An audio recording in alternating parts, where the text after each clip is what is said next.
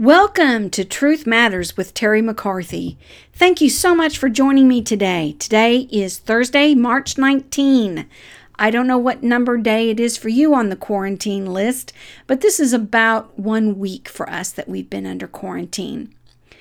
But I was decided that I would like to do a podcast each and every day as long as we're in this quarantine so that we all know that we're in this together. You know, there's a lot of philosophy out there these days falling on the side of what I call hyper Calvinism. And I don't want to get into all of that. I've talked about it before. But we cannot say that everything is God's will being done on earth. Every time someone's murdered, every time someone's raped, every time a baby's aborted, we can't say that's God's will.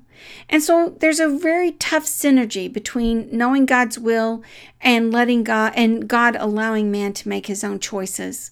But here's what we do know. I trust God's sovereignty. And I do believe he rules and reigns over all of us, over, all the earth. Absolutely. But this side of heaven, we can't always explain or understand why bad things happen to good people. Or, like Psalm 73, when David asked, Why do the wicked prosper? We may not understand that on this side of heaven. But there is so much in Scripture that speaks very definitively. There are so many things in God's Word that we can read and know that are true without a doubt and that are absolutely trustworthy. So let's focus on some of the things that we know without a doubt. For example, God is not man that he should lie. We know that God is love.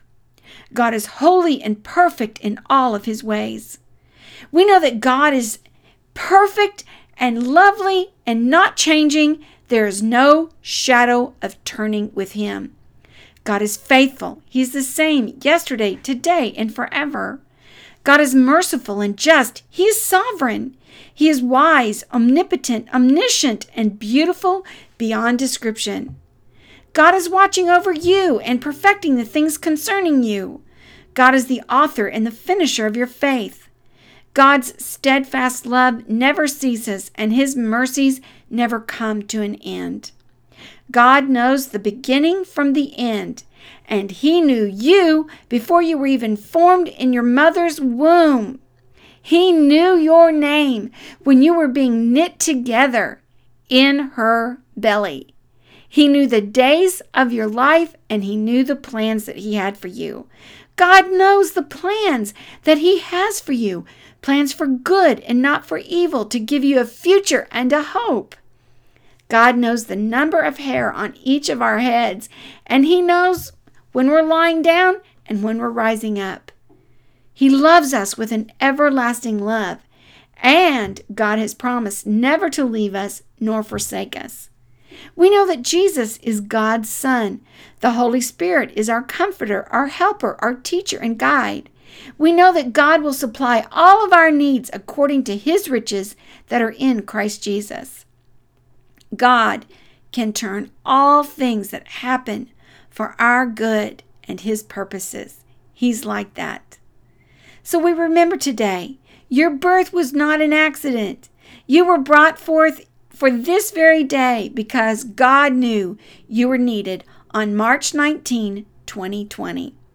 No matter where you are or what is happening around you, God is mindful of you. So, let's seek his face together. Let's call upon the name of the Lord and ask him, Lord, I was born for this moment in time. I was born for this place. What would you have me do, Lord God? For some, he might be asking us to pray. Others, he may ask you to minister to your neighbors, run to the grocery store for the elderly, or help someone with some extra supplies that you might have that they don't have. Others are called to work in difficult places like hospitals or even grocery stores. How about those ministering in the nursing homes or pharmacies? We need to remember to pray for them and keep them covered. We thank you, all of you, that are in that kind of service industry. It's risky times, and we appreciate you taking the risk to care for others. For some of us, it's to praise God's name. Hallelujah! We can shout and praise and worship the Lord. For others, it might be operating a small lending library on the corner of your neighborhood. We can chat with friends and we can encourage one another. We can pray for one another and we can cheer each other on.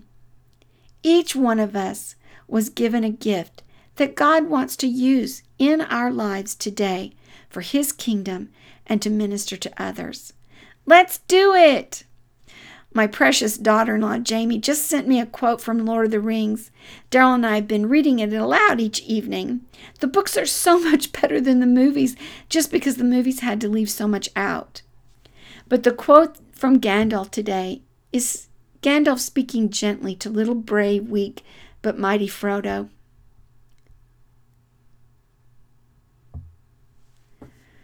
Frodo says, I wish it need not have happened in my time. So do I, said Gandalf, and so do all who live to see such times.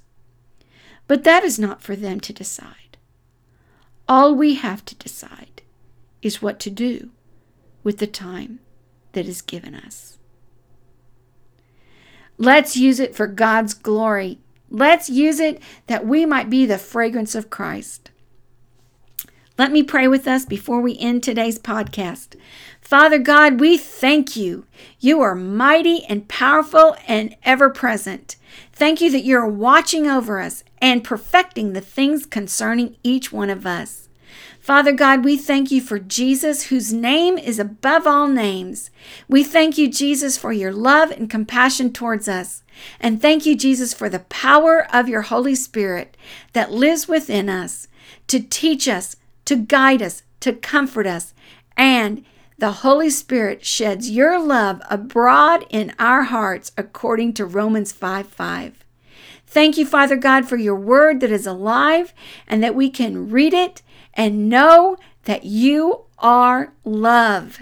We can read your word and know that you care for us. And ultimately, you've got everything under control. Thank you, Father God. And we pray all of these things in the wonderful, magnificent, perfect, and beautiful, excellent name of Jesus. Amen. Thank you so much for joining me today for Truth Matters. I don't think truth has ever mattered more than it does today. Blessings to you, and I'll see you tomorrow.